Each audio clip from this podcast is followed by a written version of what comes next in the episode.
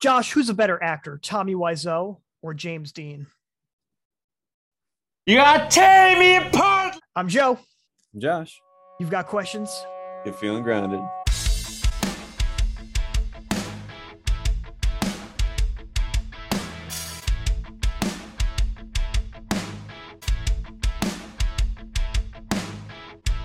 Welcome to Feeling Grounded with your hosts, Josh and Joe. So, what we want you all to do right now is subscribe to Feeling Grounded Podcast, like this video, share this video to any person that you think might enjoy our content. Also, become a patron. We want you guys to join us on Patreon, only paying three bucks a month. And you guys will get to see exclusive content that Josh and I genuinely enjoy, love to put out there. Also, follow us on Instagram at Feeling Grounded Podcasts. And we like to put extra stuff on there before each episode airs. Also, I want you guys put some comments. We want you guys to start a discussion with us. It's important because these are uh, topics that Josh and I want to see more people. Discussing. Yes, Le- leave a comment or leave a question because that's what we're all about. We won't shut you down unless we don't like you. No. You're just being a jerk. Entertainment. Where's the entertainment, guys? Rebel without a cause. This has been on my list for probably the last 15 to 20 years. And now finally watching it for the first time, I can see the appeal. See the appeal. Yeah. Yeah. So for those who don't know, this was a movie that was released in 1955, hmm starring uh, James Dean and Natalie Wood. Mm. Um, and uh, this, I think this might have been James Dean's last movie. Yeah, because he died uh, three weeks, I think, Before- before premiere. Premiere, right? Yeah, he he ran his uh, silver Porsche off the highway. That's right. Yeah, I knew it was a car crash. Mhm. Wow. But um yeah. So yeah, it was in 1955 um American drama film all about like emotionally confused suburban middle class teenagers. Mhm. So dealing with kind of the descent of the family model, which is interesting. And this is Yes. kind of what to talk about this was so first of all, I love this movie. And I, Mhm. every time we talk about movies, it's, it's a good movie that I love. So I feel like I'm always saying I love this movie. but I do. I think it's great. And I understand why James Dean was so loved um, as an actor. Because he's just like he's a legend in it. Like he was just so natural and it didn't feel like he was acting. He just was just like this cool character that was just like there on screen, just saying things. Yep. Like Uh, you could have just put a camera in front of him as if it was his one of his days that he's just living Yeah. life. Exactly. He was just he was just there, just chilling out with people and talking and being this new kid. And yeah that's it's like uh kind of reminds me of the eagle song you know new kid in town every everybody loves him because of the fact that he is new and so natural. And you know natalie wood of course she grows to have a fondness for him because of the fact that he's so comfortable in his own skin when it comes to other people near him. Yeah, Yeah, exactly. Then of course gets and, and she loves that quiet confidence. And that and that's a really good rule of thumb for any guy Yeah, exactly. Just being confident in who you are. Yeah, I think confidence is like a severe, isn't like a, really is a deficit today. Like people are not as confident Mhm. anymore. And I think there's a lot of insecurities that people feel and experience. And, and I'm sure technology has something to do with this, but I don't want to talk about that too much today. Yeah. But um I think that yeah, I think that's that's huge. The confidence in who you are and in in, in your like natural settings, just existing with Mhm. other people. I also noticed that with Jim's character, James Dean, um, he, of course, was had this quiet confidence about him, but that kind of comes from the idea that knowing when to shut up and letting other people talk, so that when you talk yourself, other people listen, and even if they disagree with you, they respect you more. I think that's a really overlooked uh, principle of his character. That when he does speak, uh, other people notice. Definitely and that's great yeah that's big to just have that kind of position obviously it's a movie or whatever but like to to be able to uh, bring in people's attention while you speak Mhm. is beautiful. It's a powerful thing. So he's a youngster, of course, a teenager, and this is all about, you know, a movie that defines like what a teenager is and you know the breakdown of the nuclear family. He's a youngster grappling with you know the pains of growing up in the 1950s you know conformity following the war was was breaking down. Uh, the youth felt pressure that america was you know picture perfect post world war ii and it clearly was not. And you know teens felt concerned about how to you know conduct themselves if that makes sense. Yeah, yeah, exactly. And uh, it's interesting because growing up, everyone always would talk about how the 50s was like the perfect e- like, Yeah. era, perfect decade. That this was the the best time for family, for faith, for for morality, for everything. For for you know, people would say style and music and, and all that. Um it's a very leave it to beaver uh rose colored glasses yeah, mentality like, well, like the Dick Van Dyke show, like all this stuff kind of just shows like you know, dad went to work and mom took care of the home and the kids and was happy about it. And then when they came home, they were happy together with, with a meal at the table and then relaxed at the television, you know, Mhm. afterwards. And so you just kind of get this like like everyone was just happy, you know, like, everything was innocent and good. But then a movie like this comes out Mhm. and shows the reality of of how the nuke like you said, the nuclear family is starting to fall apart. Yep. and it's crazy man and i think especially for us you know when we, we talk a lot about like men and masculinity the big problem with this family the starks jim you know dean, james dean's family Mhm. the fact that the, the dad the father figure just is not really a father figure. He's a complete wimp. Exactly. Yeah. He he has he's i don't i don't want to say feminized but like he's emasculated. No i think it's fair to say that he is feminized because you see the apron that he wears is clearly Like, meant apron um, he gives like food. He gives him food and money and he's not yeah.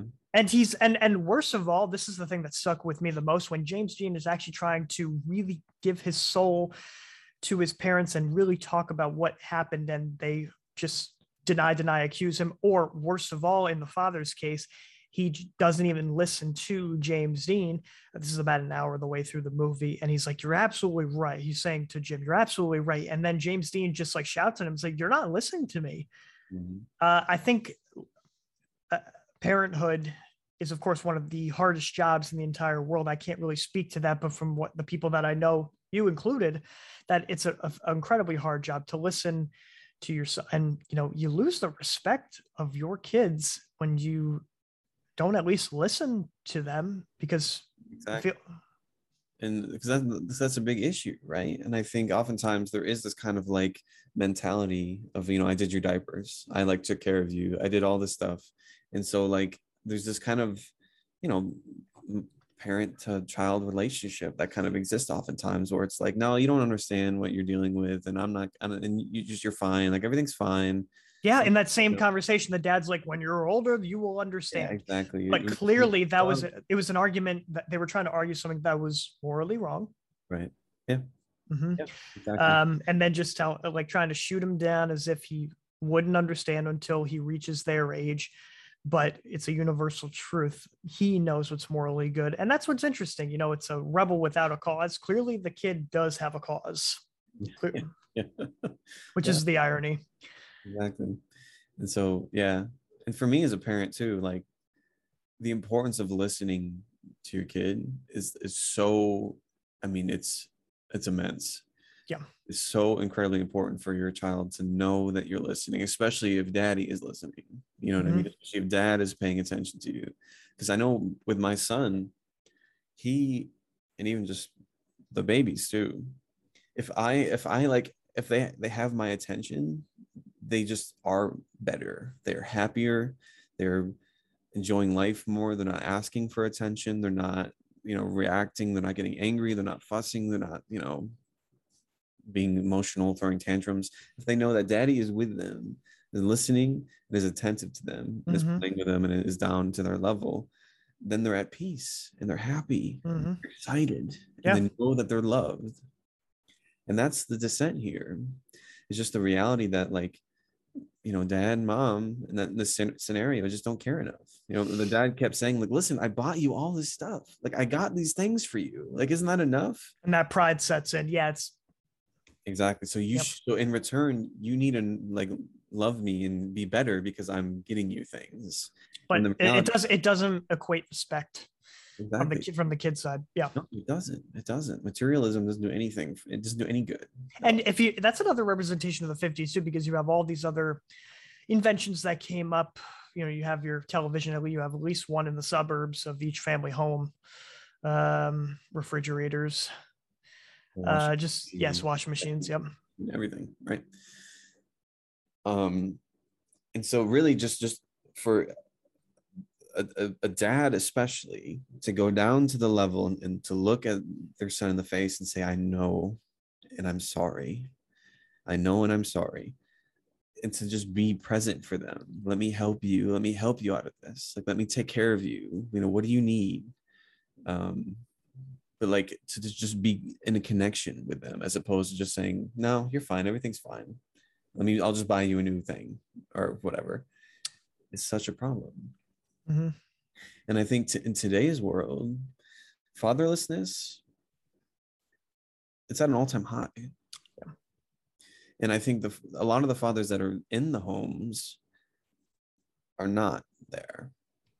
You know and i think we we hear about this so many times and i see this and these kids, most of them don't even know their fathers because they're working or in they're, they're away all the time they're, they're you know they're bringing home the bacon but then these kids are falling apart because of that reality. They're they're acting out they're not you know in, investing in their education they're not like being present they're they're starting fights at school they're swearing they're being exposed to all the stuff that they shouldn't be exposed to.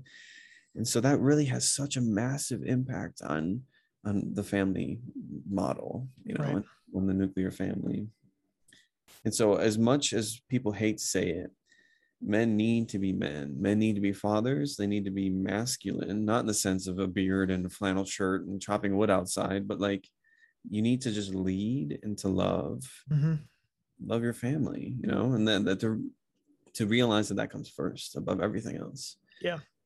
for the betterment of your family You know, it's interesting that you bring that up. Uh, something that sticks out with me from what you just said. Um, I remember Judy, uh, the character, Natalie Wood's character, and James Dean in the mansion in the second half of the film.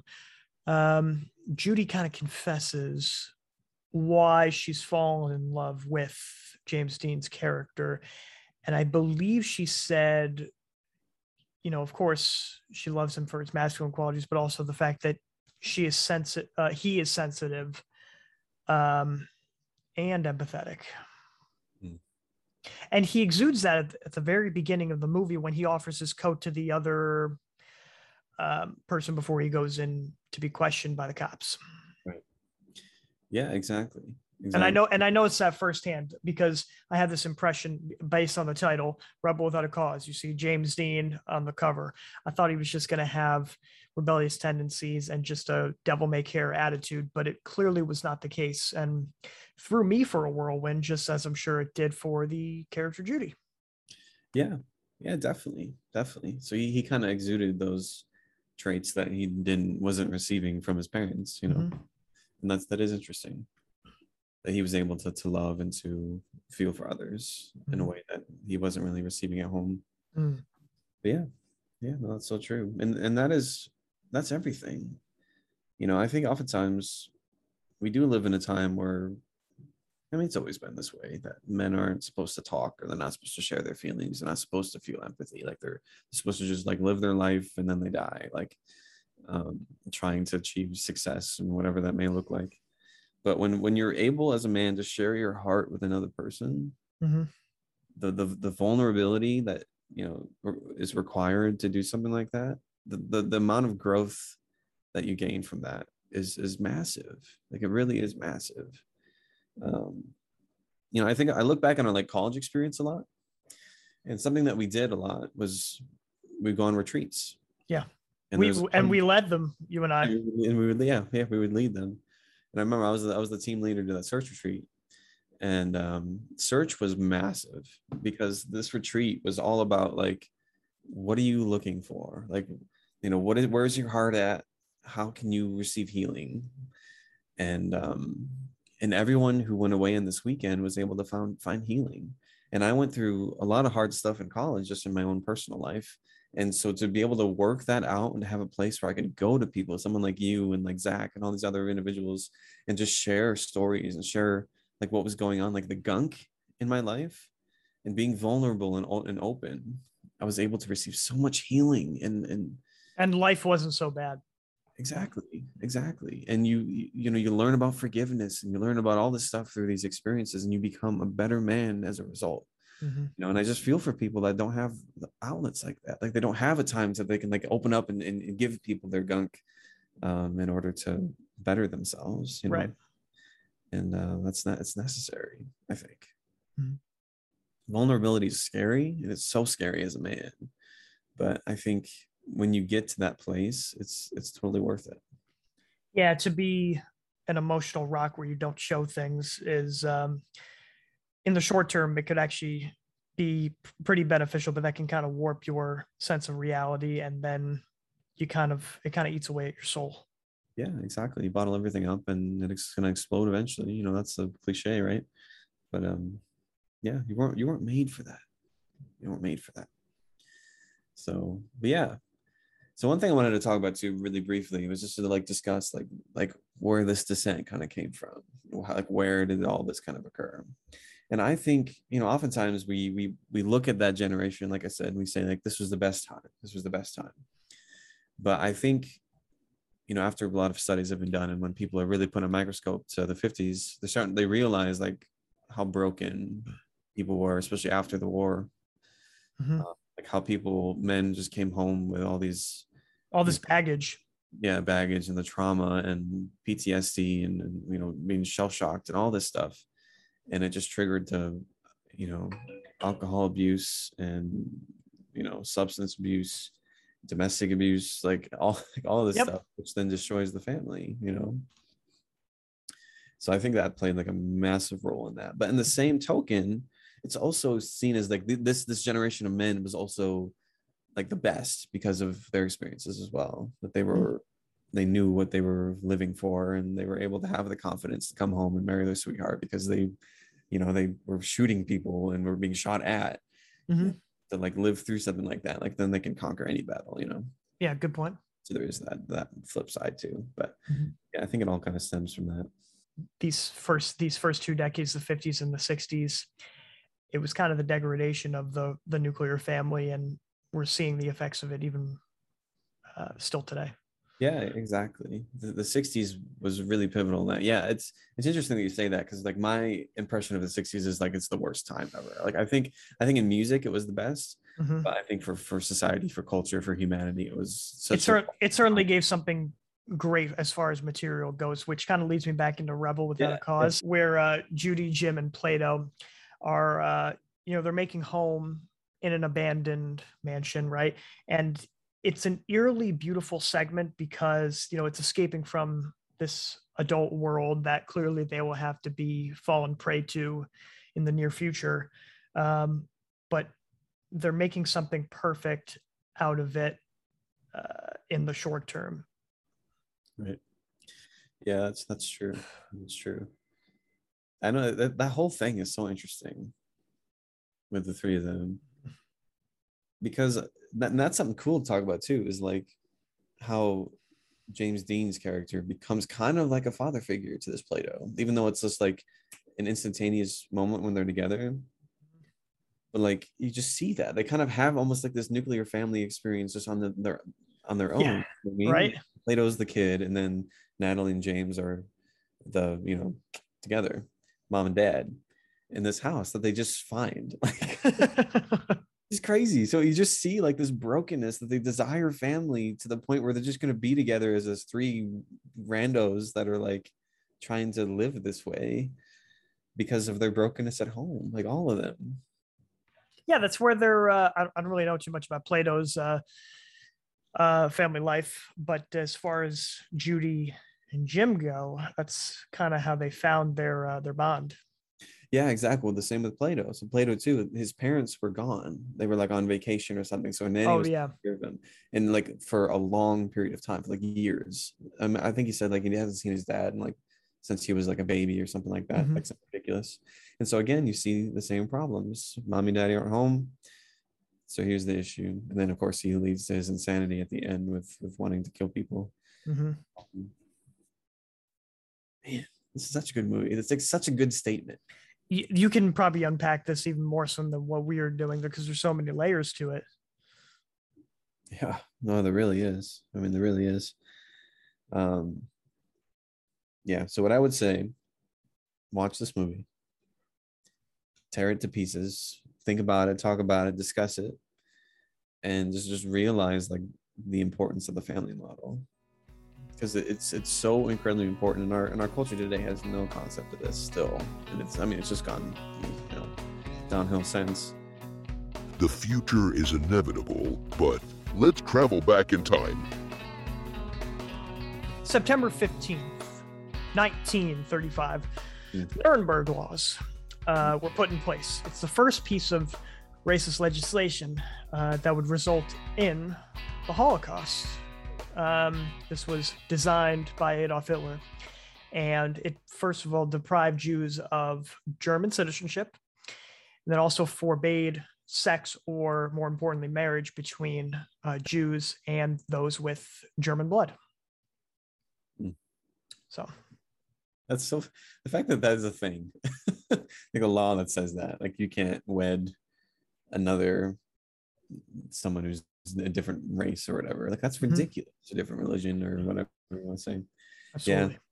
Horrible, horrible stuff. Everything with the Holocaust, it's like it's it's so disgusting and so jarring. I did it- honestly, Go ahead. it was like one of the biggest atrocities ever. The fact that the hatred of the Jews and what they went through. I mean, there's, there's you can't even fathom like what it was like. I had toured in Auschwitz. Uh, it was about a four-hour tour. Loved our tour guide because she really made you feel immersed and you know care about the place that you were and have respect for you know the events that happened and have um, empathy, of course. Uh, but yeah, like I said, it was a four-hour tour, and by the end, you were you were drained just just by walking at it and seeing all the atrocities. Uh, because we went to Auschwitz one and Auschwitz to Birkenau, uh, which was Auschwitz two. Auschwitz three, I think, was burned down. Um, yeah, you saw the train tracks, you saw the the gas chamber, and they were asking you not to take pictures inside the gas chamber out of like respect. You could take pictures in other areas. Um, but yeah, um, one one of the worst parts of that, one of the worst parts, was in part of the museum you saw piles and piles of shoes uh, and hair. It was it was like a whole room. It's just such a horrible atrocity. The um, but there is something to that. Like, I remember reading one of my favorite books to read is Man's Search for Meaning, Mm. which I think we, we might have talked about before. But Mhm. but um, you know, it was just like this psychologist's response to him being imprisoned in Auschwitz and um, his own experience there, like how he saw everything and how he, he basically just took it with like an analytical perspective while he was there. And he just like took notes down and he did all this stuff. And it's just crazy to see like what happens to humanity in, in those given circumstances. Yeah. It's really crazy. I remember almost every year, I, in a lot of my classes, we would discuss the Holocaust and a lot, of, a lot of the stories. Like we, you know, we read Night by Elie Wiesel Oh, of course. and the boy in striped pajamas or whatever. Mhm. Um, Anne Frank. Anne Frank, yeah, Diary of Anne Frank. So yeah, there was always like, especially in English class, there was always a segment on the Holocaust because there's just- just so much good literature that came out of it. And it was just a horrible time that like there's a lot of stories to to listen to and to learn learn from. So September 15th, 1977. So Joseph, there is a nuclear test site, a nuclear test facility above ground and underground in Nevada. Probably about, I don't know, 600 miles away from Las Vegas. And so basically, this is kind of crazy. When we were like learning about nuclear technologies and lu- nuclear devices in the 50s, the early 50s to mid to late, um, they would test it at this location. Hmm. But they would just, uh, for a long time, they did it above ground, which I think is insane.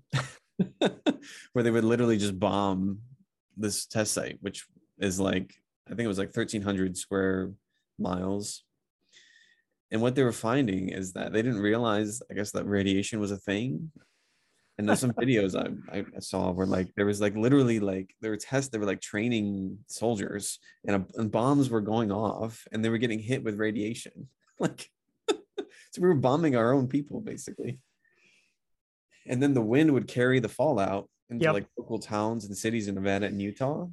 And people were being just poisoned and like cancer like exploded in those Yeah. and they never like did anything about this except they just decided to do all the testing underground instead of above ground. I don't like like uh, they're scientists creating these things and they don't like realize that radiation is a thing or that there's a like a byproduct of the nuclear explosion. It's the equivalent of nah, it'll be fine. Yeah, yeah exactly. And so there's so many people like so many veterans and so many just families that have towns and cities and locations that have been destroyed because of this and it's just it's just nuts but in 1977 so september 15th the ebb tide and it was um this one was done underground because they came to the realization and it was a little bit of a smaller bomb it was only six kilotons and um it went off at 2:36 on September 15th, 1977. It was on Yeah. PM. PM. Yep. Okay. So yeah, that happened. I, I was reading this article and it just blew my mind, like that this, that this was even a thing. I remember seeing footage from like Nevada test site explosions, but mm-hmm. I didn't realize that like they would have people close to it that could be hit by the radiation, and then also just neighboring towns and cities that were just getting, you know, rained in radiation. Like it's horrible and nuclear fallout. It's basically do it and then apologize for it later. Yeah, exactly. I didn't I didn't hear anything about I mean, I'm sure there was lawsuits and stuff, but I don't know if anything fell through or not, but I'm sure I'm sure they they're hopefully realized and, and paid people back for the The atrocities. damages. damages. It's time for Happy Crappy.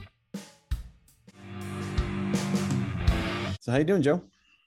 I'm doing okay. Uh, think I that's how we feel, always start. Do I, I always say like how you doing, Joe? yeah, that's kind of been our trademark. Yeah, but that, that's like our that's, that's like it'll be on my tombstone. I'll just be like, how you doing, Joe? Is that imply that we're gonna get buried together? hey, who knows? so, anyways, how are you doing, Joseph? I feel like this week was a lot better than last week. I feel like I've got a lot of rest on my on my belt and I could use a little bit more truth be told, but I'm feeling okay. How about you? Yeah, I'm pretty good. Yeah, it was uh pretty nice week. Kind of just diving into real life again now that the school is starting and and all that. I haven't gotten into the classroom quite yet, but um just kind of prepping for everything. It's all getting real. But um yeah, it was a good week.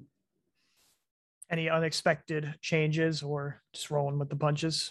Yeah, so it's kind of going back to the way things used to be bef- pre-COVID, which is nice, which is much better. Because normally, because during COVID, I was in the classroom a lot, um, just because I wasn't really doing as much outside of the school. Um, So now we're going back to how it used to be, which was that uh, me going in to the classroom like maybe once a week, once every other week, and then the majority of the time is my events and my youth groups and all that stuff that I Yeah.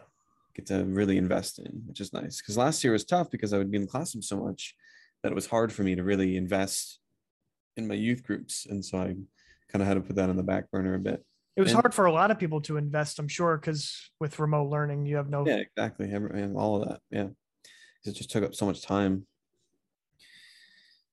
But um, yeah, so I'm happy things are going back to normal. Feels good.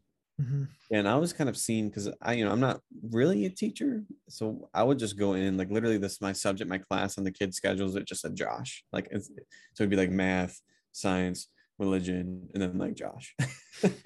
so I would just come in and just like do whatever with them. I would play with them. I would, you know, do games. We would do discussions, talks. I would have them ask questions. Like one credit for the Josh course. yeah, exactly. But it was good to be in there. Like I said, it was really hard because that's not normal for me. But yeah, yeah.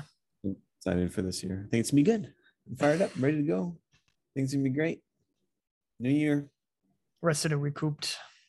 So my um happy was my parents came and stayed with us this past weekend. They're here Mm. Thursday, Friday, Saturday, and left Sunday morning, which is nice because I don't see them very often.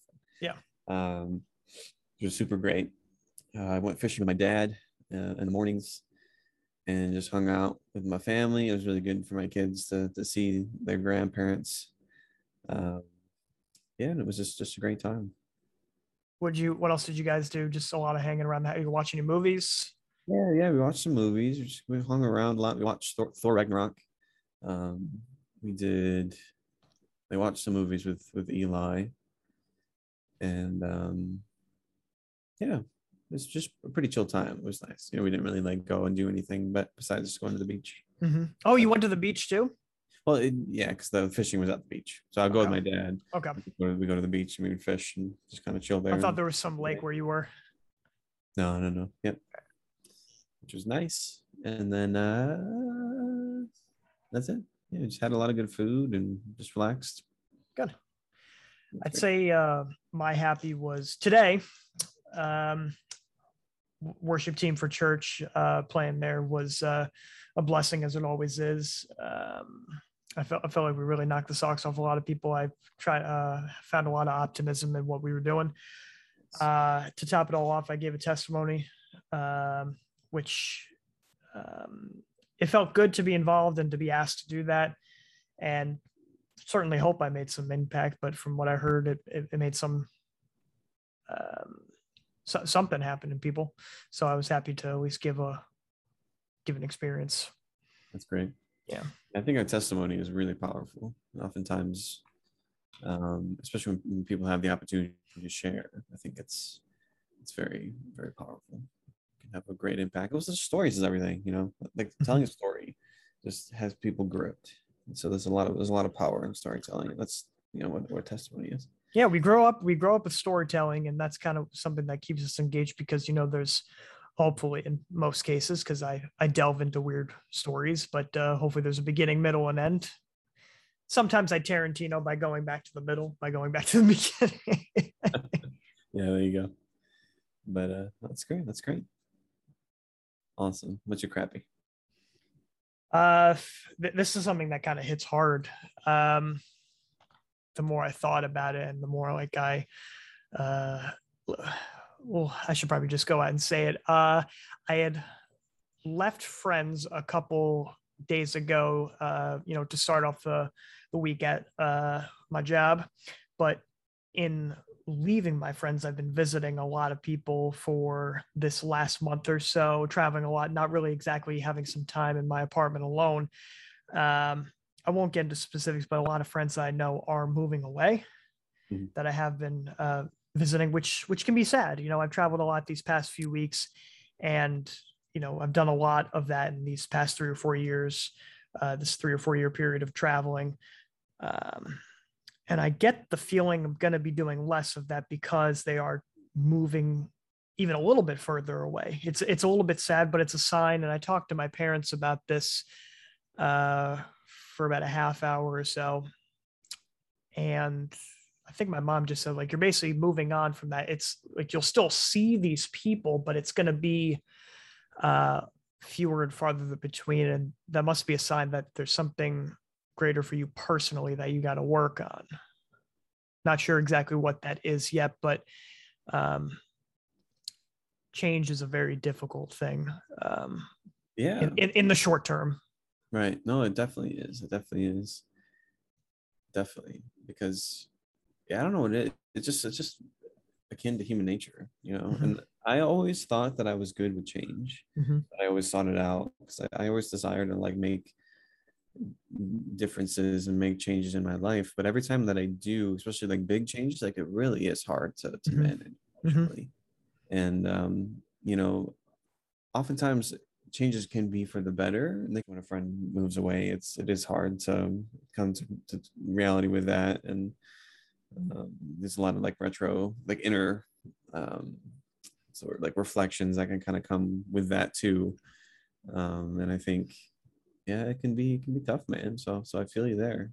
You you want to see like more and more people, but you realize that you're kind of growing out of it. People are getting older, they're getting married, um, and they've got something new that they have to focus on themselves, and that leaves you. You might feel like you're high and dry, but there's there's a blessing coming out of this crappy, and I can feel it.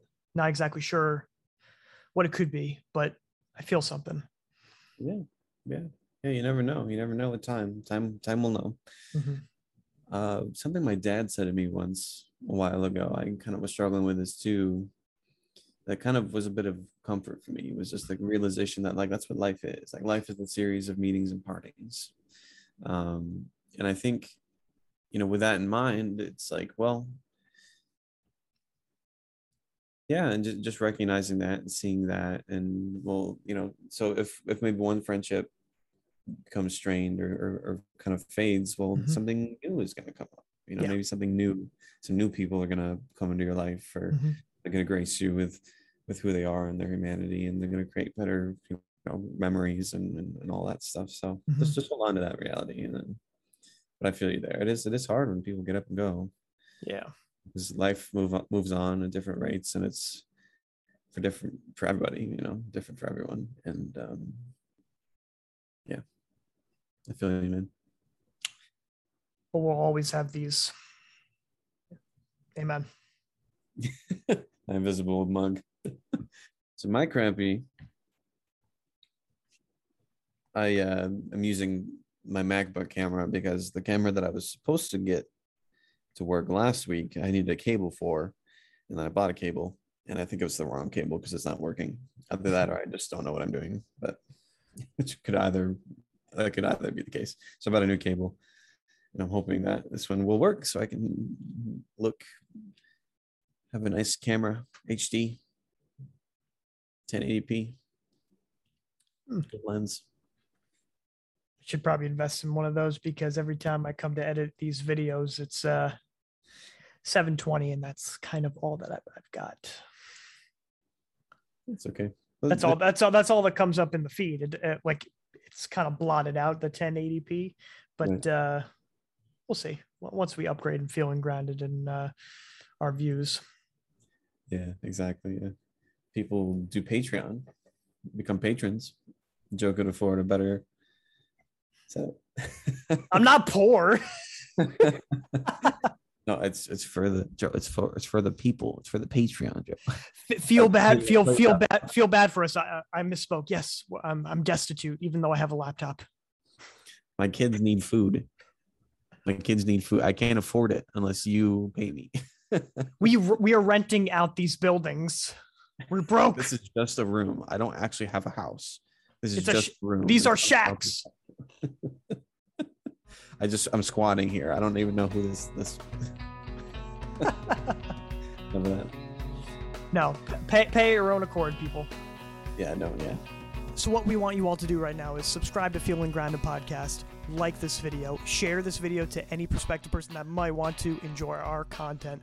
Also follow us on Instagram at Feeling Grounded Podcast. We have a bunch of content on there and funny stuff before each episode that uh, is, I mean I genuinely enjoy putting Yeah. up those memes. Yeah, definitely. Um, but also become a patron. Also for three bucks a month, you guys can see extra content that Josh and I genuinely enjoy, like to put on there. Um, also, we have included Apple Podcasts, Spotify, iHeartRadio, Audible, and Amazon Music. You can find the link in our Instagram bio. leave some comments. Leave a question. If you have some questions for us, we can do ques- question segments. So pause the video and put a comment, you dingus. Or if you're listening to it on Spotify, go to YouTube and leave a comment or Instagram. But you've got questions? You're feeling grounded.